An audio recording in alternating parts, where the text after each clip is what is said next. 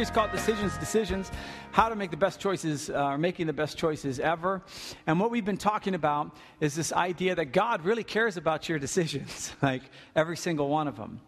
He cares about how you spend your time. He cares about how you spend your money. He cares about the relationships you enter into and the relationships you step out of. He cares about uh, all the different ways, that the invitations that you accept, the invitations you don't accept, uh, all these different things. God cares about your choices. And if God cares about your choices, He might have something to say about your choices. And uh, we've found, uh, at least I've found in my life, that the more I listen to my Heavenly Father, the more I listen to God, the better choices I make, and more importantly, the less regret I have in the long term. And so, what we've been talking about is this idea that culture, every culture, has a set of pressures. And again, this is neither good nor bad, it's just the way culture is.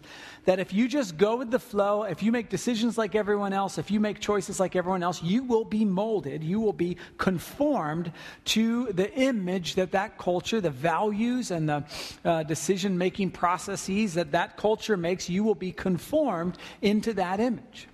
And if you want to be, fine. It, it's easy. Just do what everyone else is doing, and you will be conformed into the image of the culture you're in. So if you are in a culture, a, a business culture, where they value aggressive, hard driving, move up, you know, maybe you're in a law firm or whatever, and you're going like that. Maybe you're in a, a warehouse, and, and that particular culture is uh, a, a, certain way. You're going to be there. If you're in school, some different schools have different cultures, and if you just kind of lift up your feet and let the current of culture carry you, uh, you you'll end up looking like that, and that, that may or may not be fine. If that's what you want, then just relax and go with it, and that's who you'll be. But for a lot of people and a lot of followers of Jesus, there are elements of culture that we don't like and we don't want to be a part of um, for various reasons.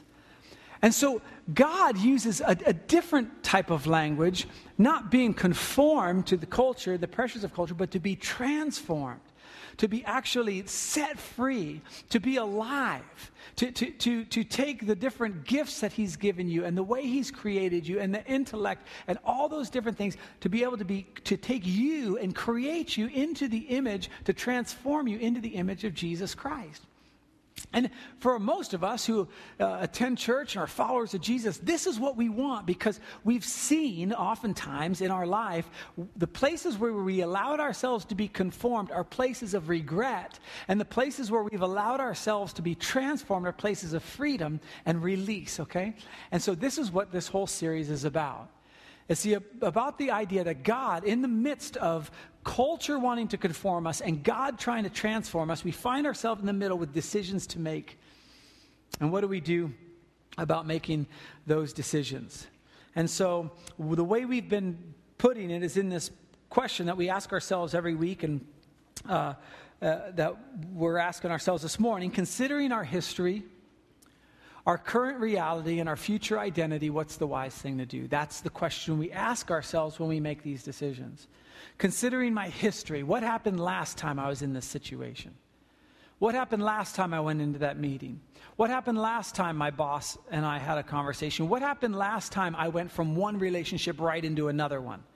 what happened? Considering my history, considering my current reality, our current reality changes. Uh, you just had a baby. So, how, how is that going to change your decision making?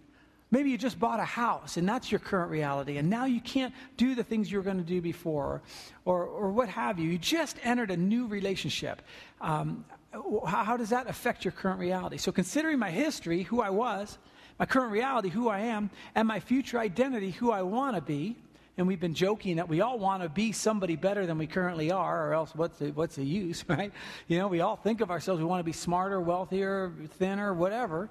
Um, am I going to make decisions now that rob me of that in the future? Uh, we all want to be closer to God. Am I going to make a decision now that robs me from that? So, in light of my history, my current reality, my future identity, what's the wise thing to do? And what we've been asking, our, what we've been uh, saying is that um, that the, what is the wise thing to do kind of strips away all the ways we find loopholes. We're not asking ourselves, is it legal? We're not asking ourselves, uh, is it in the Bible? We're not asking ourselves, what's the farthest I can come to right to the edge? What's the farthest? How far is too far? Like, right, what's right at the edge? We ask ourselves, what's the wise thing to do? And it kind of unmasks all those different ways we try to maneuver.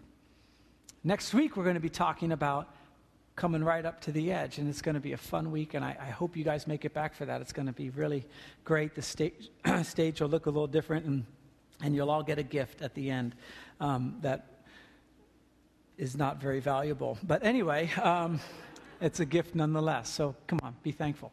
Anyway, uh, and so and so that's that's where we are. We've been asking ourselves, in light of our, in considering our history, consider our our, our, our uh, current reality, and considering our future identity. What's the wise thing to do? Now, what we're going to talk about this morning is the idea that um, many times our worst decisions came when there was high emotion okay? Um, if you've ever been in an argument with somebody and, um, and your emotions are rising, that is not the time to make a decision. And we, we all know this within ourselves. Um, um sometimes, if you, if you just came out of a relationship and you just have all that baggage and emotion and stuff you're dealing with, and then you see that person and you're like, wow, this is the person, you know, that's not the time typically to make that decision to enter into a new relationship. And you can go down the line and you can probably look in your life and see, you know, the bad decision you made. You could probably look at the time you made that decision. You were scared of being alone. You were scared of whatever. There was emotion involved in it. Now, one of the biggest emotions, or one of the things that, that can cripple us, is the idea of anxiety, the, ang- the idea of worry.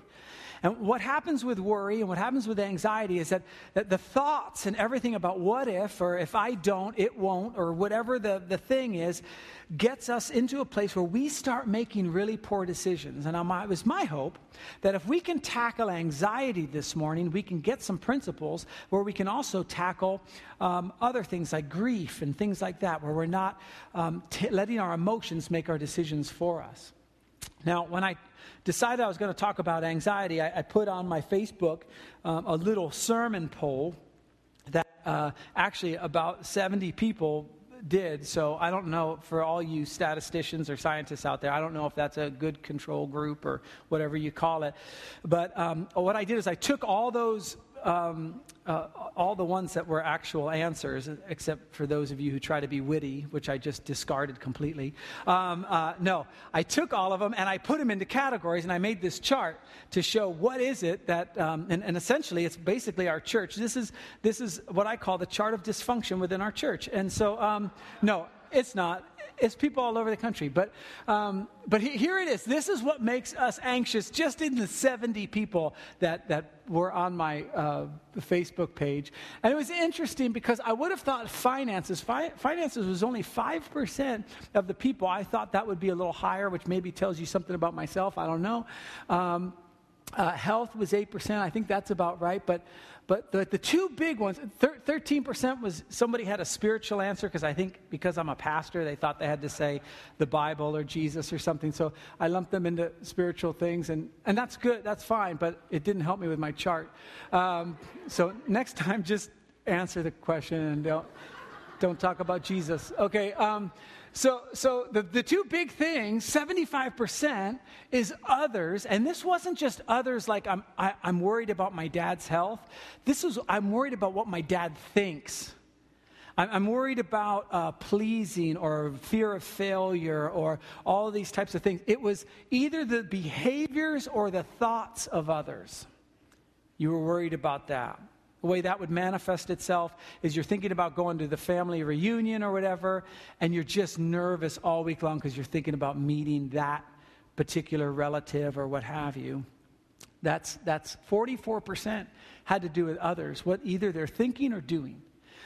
31% was the future, something about the future. Now, I, I tried to keep the finances and future oftentimes go hand in hand. I'm, I'm, worried about retirement or whatever. So I tried to disperse it. Again, I'm not, I'm not I know it's shocking, but I'm not a scientist. Um, and so I did the best I could. But 75%, the future and others. Listen, so here's, here's, here's the thing, and this is what we're going to explore this morning. You cannot control the future, and you cannot control others. I cannot control what somebody thinks or does. Now, you know that when I say that. I, I, didn't say something where you're like, wow, all this time I thought I could control the future. Huh. Wow, honey, you know, right? Like, like I didn't just give you something you're going to take to work and you're going to like have a meeting and go, hey guys, just listen, I learned this.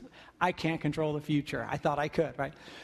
We know this, and yet there is an illusion of control that we carry with us all week long.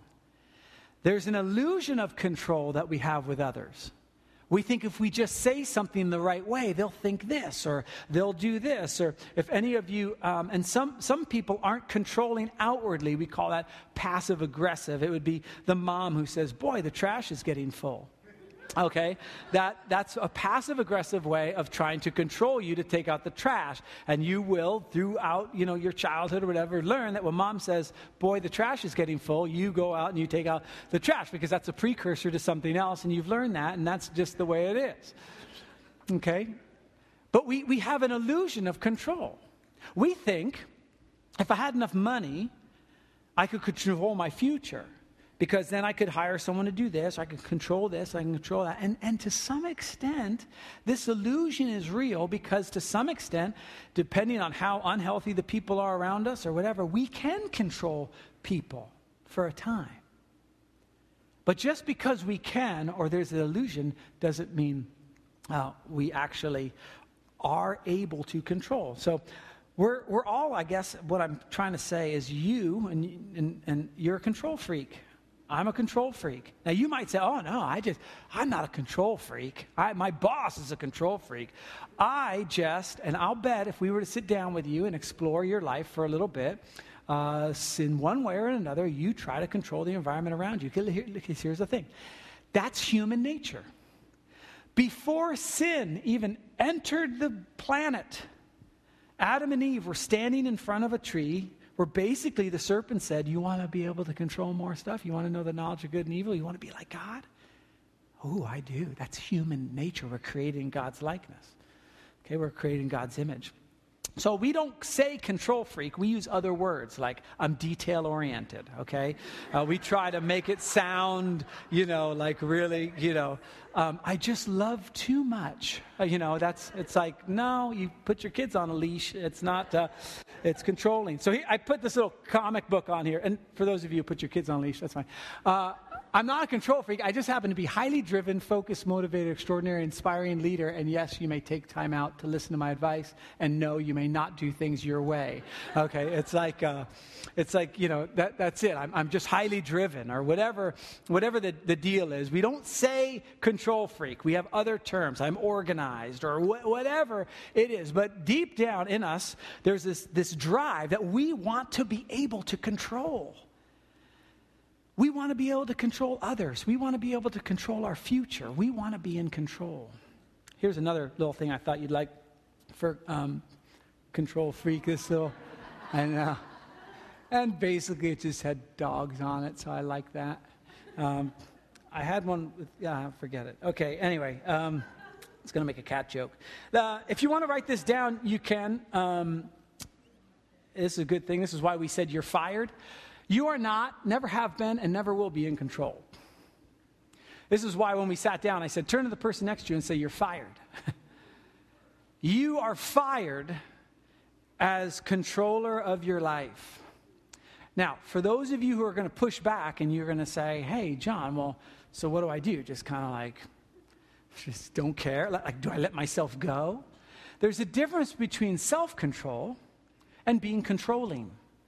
There's a difference uh, b- between self control and being able to determine how people think or act or, or how the future plays out. There's a difference between those two things. The way I like to put it is this God has called us to stewardship, not kingship. And, so there's a way to be, have self control in my finances without thinking that I can be in control of my retirement or my future. If I just had enough money, then I would be able to be at peace in all these different things. There's a difference between managing your relationships in a healthy way and controlling people. There's a difference between influencing those around you because of your strengths and gifts and everything and controlling. And so God has called us to stewardship, to, to take the things that He's given us and to the best of our ability manage them. But we are not in control. We don't have control. I, uh, the way this plays out for me um, is that what worry, worry does is that it reveals the areas that you're desiring control. That's all worry does. Is it just reveals an area where you think, I want this to go a certain way. And for, for a lot of parents, uh, and again for the kids, you know, who are here, maybe you go understand your parents a little bit better with this or whatever, but they love their kids so much that there's this fear that if the kid acts a certain way or does a certain thing, they're going to end up at a certain place. And so for kids, you guys think your parents are insane. And some of them are. But the point is that as, as they kind of make decisions, all it's coming down to is this idea you think, man, they just want to control me totally. Because they're afraid that if you make decisions or you go the way you are, that you're going to end up in a place that they don't want you to be. But God has not called us to that. He's called us to stewardship, to do the best we can in raising our children. And so this reveals this thing. I was uh, on my way to small group on Friday night. Uh, I was thinking about all the things that make me anxious and uh, that I worry about because I, I, do I worry about different things, and um, and one of the things that really makes me anxious, makes me nervous, and all this kind of stuff is being late. I hate I hate being late. I'm very often on time to lots of things, and uh, and, and and and so. Um, but when I'm late, I, I, it just it kills me. And so I decided to take Harbor Boulevard north. Um, now, yeah. So uh, the thing is, Harbor Boulevard. I thought because it was big, it was it would be fast. But Harbor Boulevard, if you don't want to be late, is to be avoided at all costs, um, and, unless you want to, you know, end up killing someone on the way to wherever you're going. But it was like I hit every single light. I was like, uh, and and with each light, I just was, was getting more and more anxious. I was thinking, okay, how can I, you know, how long can you drive on the sidewalk before it really becomes a problem you know? And so i'm looking at different but i'm, a very creative driver and um, and you know i was looking at all the suggested lanes and i'm like well you know i like to do my things my way. And and and so because i was going to talk to the small group about being anxious and all this kind of stuff i decided okay you know what am i going to do? So i started analyzing myself. What is it? What's happening right now? Now we're going to we're going to see how Jesus has us do this all the time. Start analyzing what's happening right now. What are you anxious about? Well, I don't want to be late. You know, okay, fine. Well, what happens if you're late? Basically, I'll cut it short because uh, this is a conversation I had with God. I won, by the way.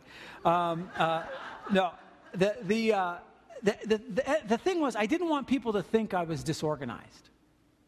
Now, how, how can I control that? Like, so what I'm saying is, if I can be on time, no one will think I'm disorganized. I can control their thoughts about me by the way I manage my life. That is so dangerous, and it's a fallacy, and it's a lie. And it's a great little foothold. The Bible calls it a foothold for the enemy to just start whispering stuff in your ear and then get you off track. So Jesus talks about this in Matthew chapter 6. It's the Sermon on the Mount that he's talking about, and he ends up at the end with this really practical way to talk about anxiety. And what we're going to do is we're just going to look at the questions he asks in this little section um, that are great questions to ask ourselves as we're about to make a decision based on anxiety, or you, you can insert uh, grief or fear or whatever, or maybe even too much, even a positive thing like too much. Uh, um, like ecstasy, you know, you start making decisions based on whatever the emotion is. These questions are really, really important. It's in Matthew chapter 6, uh, verse um, 25 through 34, but we're just going to look at the questions. He's telling everybody not to worry. And, and, and so uh, within there are four questions that he asks that gives, sheds light on what we can ask. He says this He says, basically, don't worry about what you're going to eat or what you're going to wear. Now, again, for you or I, we might go, well, done. This morning, well, maybe some of us worried about what we are going to wear, but this isn't what Jesus was talking about. Jesus wasn't talking to a bunch of uh, people going, because you've just got so many clothes, you got to pick the right one, or I wore that last week. That really wasn't their concern at that time. It was really, what are you going to eat and what are you going to wear? that was really the, the thing. So it was basic needs, which for a lot of us, some of us, we, have, we are worried about those very basic needs, but for the most part, those needs are taken care of. So it just really helps us. What, he says, Is not life more than food and the body more than clothes? He's getting to the root of what is it you want out of life? What, what are you striving for?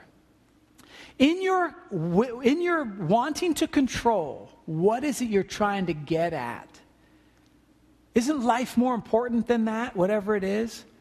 Well, I want comfort, or I want, I, I, I want, I just want lack of strife, or I want security. And see, the, the way it happens is we, would, we want security, not ambiguity, right? Um, we want um, uh, power, not vulnerability. Okay, these are things, we want things we can count on, not stuff that we can't count on. So it's security or vulnerability, certainty instead of ambiguity, and, and most important, we want independence, not dependence. We don't want to be dependent on anybody. And so Jesus says, What is it that you want? What, isn't life more than food or the body? He says this uh, He says, Look at the birds of the air. Are you not much more valuable than they? This is a great question to ask in the midst of worry. Does your Heavenly Father know who you are? And know what's important? Does He care about you? Does, does God know the situation you're in? Great question to ask. Does God know you're going to be late? Does God know the people you're going to be with? Does God know your job situation, your relationship situation? Aren't you more valuable than the birds of the air? Great question to ask. Another question. This is great. Can any one of you, by worrying, add a single hour to your life? Here's the question Jesus is asking What good is worrying? What good is it? As a matter of fact, now that, you know, we're we're all scientific and we're smarter than Jesus was. Uh, we have actual studies that show that worrying does the exact opposite. It takes hours from your life. It, you get more stress and heart things and all this kind of all this kind of stuff, stress related illnesses and things like that because of worry. Jesus was way ahead of that. He says, What, like, what, what, what good is it to worry? It, it doesn't even, it's, here, just excuse my vernacular, but Jesus is basically saying worrying is kind of stupid, the way Jesus would say it in a very spiritual way. And he says this, and why do you worry about clothes? Um, I don't know, because I don't want to run around naked. Like, that's a good reason, Jesus. You know, but again, the question okay, what, what is going on? What's happening on the inside? Last question he says. Talks about clothes. If, God, if this is how God clothes, clothes the grass of the field, and he adds in there, which is here today and gone tomorrow, um, will he not much more clothe you? In other words, that thing you're going for, don't you think he knows what the best of that is? These are great questions to ask yourself in the midst of worry. These are great kind of um, grounding things that Jesus wants us to know. Listen, I want you to begin to analyze what is happening on the surface. Jesus is right there going, You're worried about food and clothing? What, you, don't, you don't think God knows about that? You're worried about a boyfriend or having a girlfriend? You, you don't think God knows how important it is? You're worried about your finances, your house, you're worried about your kids? You don't think God cares about your kids? Great, great questions. And then he sums it up with this at the very end. He says this You're not called to kingship, you're called to stewardship and to seek his kingdom. He says, But seek first his kingdom and his righteousness, and all these things will be given to you as well. Therefore, do not worry about tomorrow, for tomorrow will worry about itself. And then he says these great words each day has enough trouble of its own. Again, you didn't have to come to church to know that. Right? You're like, that's probably for a lot of us why we're here in the first place. Because a day or whatever this week had enough trouble of its own, and you're like, I got to get back to church, man. I got to like figure this out. And Jesus just says it right there. Each day has enough trouble of its own. Now, this is what's so freeing about this. This is just what's so great. This is why we said you're fired. You don't have to manage, you don't have to control your environment. Jesus is saying there's going to be problems. You're going to have relationship problems, you're going to have financial problems. You're going to have problems in your family. You're going to have problems in your job. You're going to have problems at school. You're going to have uh, problems all around in your neighborhood. Each day has enough trouble of its own. There are things that are going on. Now, listen, that is so freeing to understand that it is impossible to have a trouble free life. It's impossible. You never have been, you are not now, and you never will be in control to be able to manage your life in such a way that it's trouble free. Jesus promises that. We say, but man, that's actually kind of depressing. Jesus turns it on his head and he says, Seek his kingdom. Seek his kingdom in all these different areas food, clothing, relationships, money, all this. There is a, something happening in the kingdom of God. Now, we say, well, what do we do about that? Well, Several decades later, Paul was writing to the church in Philippians. He wrote this incredibly um, popular section of Scripture because it's so practical and it speaks such to the heart of this matter that a lot of people have memorized this Scripture. They've, they've meditated on it, they've tried to apply it. And all I want to do this morning, and if I just left you with this Scripture and didn't even just put it in your hands, you would probably come to all the conclusions I'm coming to now. But it's just great as a, as a, a family, as a group of people together to go over it together. Plus, I get paid to do this. Um, so, Philippians chapter 4, verse 4. How do we handle anxiety? Number one, rejoice in the Lord always. And then uh, Paul understands you're going to go, right. Like, you don't know my situation. Like, I cannot rejoice in the Lord when my kids are making these decisions. I cannot rejoice in the Lord when my parents are just completely out of control or my family's falling apart. Or I cannot rejoice in the Lord with my finances like this or my job insecurity like this or the government like this or pick whatever thing you spend your time worrying about. I, I, how do you rejoice in the Lord? So Paul says, I'm going to say it again. I'm dead serious about this. Rejoice. He knows there's going to be pushback of like, because here's the thing don't we all kind of have this thing? If you knew my story, you wouldn't. If you knew what I was, I, I know, I know, I know, don't worry. But if, if I could tell you my story, if I could tell you what, what, I, what what's happened to me, I, you, you'll understand. That's, and Paul's just like, no, I, I know. I'm going to say it again. Rejoice. This kind of goes back to this idea of the fear of the Lord being the beginning of wisdom. This idea of rejoicing in the Lord is understanding that He is who He says He is, that He is in control, that He is actually King. That even as our circumstances don't change, we can say, God, there's so many things I can rejoice in just by my breathing each day, just by being here, just by uh, being allowed to be a part of your kingdom every single day. I can rejoice in that. I can look back over different times of my life when I was very, very anxious, and I can look back and it didn't really turn out as badly as I thought it would, and I can rejoice in that. I can rejoice that in the midst of trials, your peace and your presence can be understood. I, I can rejoice. He says, Do that always. Let, let that be your thing. Jesus said it the way he said it. Seek first his kingdom. Try to get in touch with whatever in the area you're worrying, try to get uh, in touch with a kingdom principle that, that you can hang on to, a nugget, something from the scripture, something from the presence of God in your life where you can say, Yeah, I'm going to hang on to that. That's, that's the first thing. Rejoice in the Lord always. I'm dead serious about it. I'm going to say it again. Rejoice. Then he says this let your gentleness be evident to all. Now, listen, let me ask you a question, rhetorical question. How easy is it to be gentle and in control at the same time. Moms, how easy is it to be gentle and control your kids all at the same time? As a matter of fact, for us parents, I'll just pick it on moms just for fun because I'm a dad and I don't pick on dads. Uh, for fun, think about your kids. You know, you think what are the, a lot of times, oftentimes, what do they accuse us most of? It's when that time when we just we feel like we've got to do something, we just got to control them, and they say, "You're not the boss of me." In fact, we are, but it's just like you know, we, you know, you're you're controlling. It's hard to be controlling and gentle. It's hard to be controlling with people around you, wanting them to do what you want them to do and think the way you want them to think, and be gentle at the same time. It's hard to control your future and be gentle at the same time.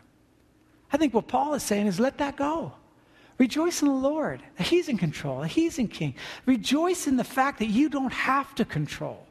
And then let that gentleness be evident to all. And then he reminds us the Lord is near. He totally understands. He's right there with you. He's in that situation. Just because he's silent doesn't mean he's absent. He's there. So he goes on. Then he just gives this command. He says, Do not be anxious about anything. But, you're like, oh, good, there's a loophole. Uh, do not be anxious about anything. This anything in the Greek is anything. Uh, you can over spiritualize it, under spiritualize it, whatever. Basically, what Paul is saying, if you're anxious, there's a problem. Yeah, but you don't understand. This, I just got the news that, yeah, there's a problem. Now, because here's the thing this is the thing, just to un- so we understand this. It's natural to be anxious. Okay, Paul knows this. He's not condemning, saying, What? You're anxious? Heathen. You know, it's like he, he understands. He says, basically, starting from rejoice in the Lord always, that your Heavenly Father is so big, God is so big and so loving, and He understands you so well, you can rejoice in the midst of this. Don't be anxious about anything. And then he gives three um, uh, prepositional phrases, if you will. He says, Do not be anxious about anything, but in every situation. Now, this is super encouraging because what this is saying is right in the middle of it. Like, see, I guess let me put it this way. When I pray to God, I want him to change the situation. When you fill out your connection cards and there's a prayer request in there, most of the time it's a prayer to change the situation in somebody's life. Somebody's got cancer, somebody's got, and that is completely appropriate, and we'll see that in just a couple sentences or a couple phrases that, that that's appropriate. But what this is saying is in the midst of the situation when it hasn't changed, and here's the question I have for you, and it's a difficult one. And you'll probably shake your head and go, you know, oh yeah. But really think about this. When you pray, do you want God to change the situation or to change you?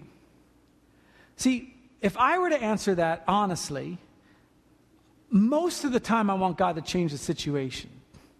So, in other words, if it's a financial problem, I might say, God, uh, you know, g- give me a raise or let me get a Christmas bonus or whatever, you know, back, back uh, before I was a pastor, you know, I'd pray those things. You know, Lord, you know, it's Christmas time. I worked real hard. I think we made money this year. I, I would like to do these things. And I, I, want my, I want my financial circumstance to change. That is a lot easier to pray for than God, make me a good steward of my finances no matter how long it takes, no matter how little money I, I make. God, make me the kind of person that doesn't care about things. That process, the process we've been talking about, transformation, is a lot longer and a lot more difficult than just change my circumstance. Oftentimes we'll change, we'll ask for a spouse to change or someone in the relationship, change them, Lord, change them, change your heart, change your heart.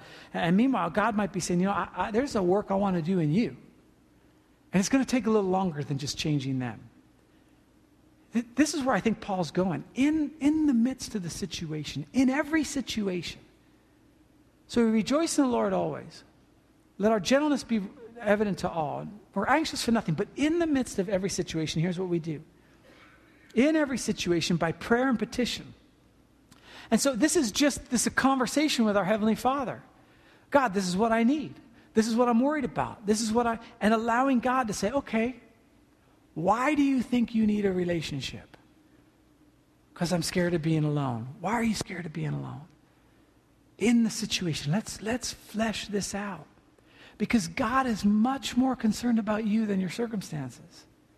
He's much more concerned about the kind of person he wants to transform you to be one who's free from worry. So he says, in every situation, by prayer and petition, I, I wrote this down. Oh, oh, no, no, it's coming up. Um, with thanksgiving. Like, how are you thankful if the circumstance hasn't changed? This is the thing Paul wants us to get to. That in the midst, so, so here's how it would work. I'm late for small group. Let's use my example again. Um, and I'm, I'm anxious, and I'm like, I got to get there. Well, why do you have to get there, John? Why do you have to get there on time? Because I'm afraid that people are going to think I, either I'm disrespecting them or I, I, don't, I care. You know, I just care about what people think. Why do you care about what people think? Uh, I don't know. Why do you keep asking me all these questions? No. All right. Right. So, so I, I, through prayer and petition, I say, you know what, Lord? Listen, thank you that no matter what anyone thinks about me, you think well of me. Lord, thank you that no matter what happens, if they kick me out of the small group and they make me sit on the street, you love me. Lord, thank you that even if I am disorganized, you find value in my life. Now, what happens to the worry? I'm still at Harbor and Ball, okay? I'm not going anywhere, okay? Nothing's changed in every situation. In every situation, by prayer and petition, with thanksgiving. And then this, I love this. Present your request to God. Let Him know. God, I want to be rich. I want $10 million in the bank by tomorrow. I want my wife to whatever. I want my husband to whatever. I want my boss to whatever. Let them know. But be ready for the conversation. Be ready for the transformation. Be ready for things not to change. Be, be ready for God to, to, to begin to speak to you in ways you never really thought. May, be ready for God to say, you know, we're, I'm just telling you right now, the situation is not going to change, but, but here's what's going to happen. And here's the promise that we have. And the peace of God, which transcends all understanding, will guard your hearts and minds in Christ Jesus. Man, can you imagine going through life that no matter what happens, wherever life takes you, that each day has enough trouble of its own that your heart and your mind would be guarded in Christ Jesus? That Jesus would say, hey, you know what? We're not going to worry about that. Don't, you know your Heavenly Father? Look at the birds of the air. They don't toil or reap and let your Heavenly Father feeds them. And look at the grass, the lilies of the field. They, they're here today and gone tomorrow, and let, yet Solomon in all his glory is not clothed like them. Come on. Imagine your heart and your mind being guarded in what Christ is doing. It's fantastic, and that's the promise. So he gives one more, one more thing that I'm going to leave you with. One more exercise that he says, because this is difficult. He knows it's difficult to rejoice in the Lord. Jesus knew it was difficult to seek first the kingdom. It's hard to do. Each day has enough trouble of its own. In every situation, we're to do this. Watch what he says. He says, finally, whatever's true, uh, whatever's honorable, whatever's right, whatever is pure, whatever is lovely, if there's any excellence in anything, anything worthy of praise, that's what I want you focused on. So, in other words, take the worry, you're going to have to push it aside, and you're going to have to leave room for that true, honorable, right, pure, lovely, good repute, ex- any excellence, anything worthy of praise, dwell on these things. That Greek word is like, it, it, it's where we get our word logical. It's like, it, that, that's the root of it. It's like, it's like, as I said, worrying doesn't make any sense. It's stupid. This is more logical.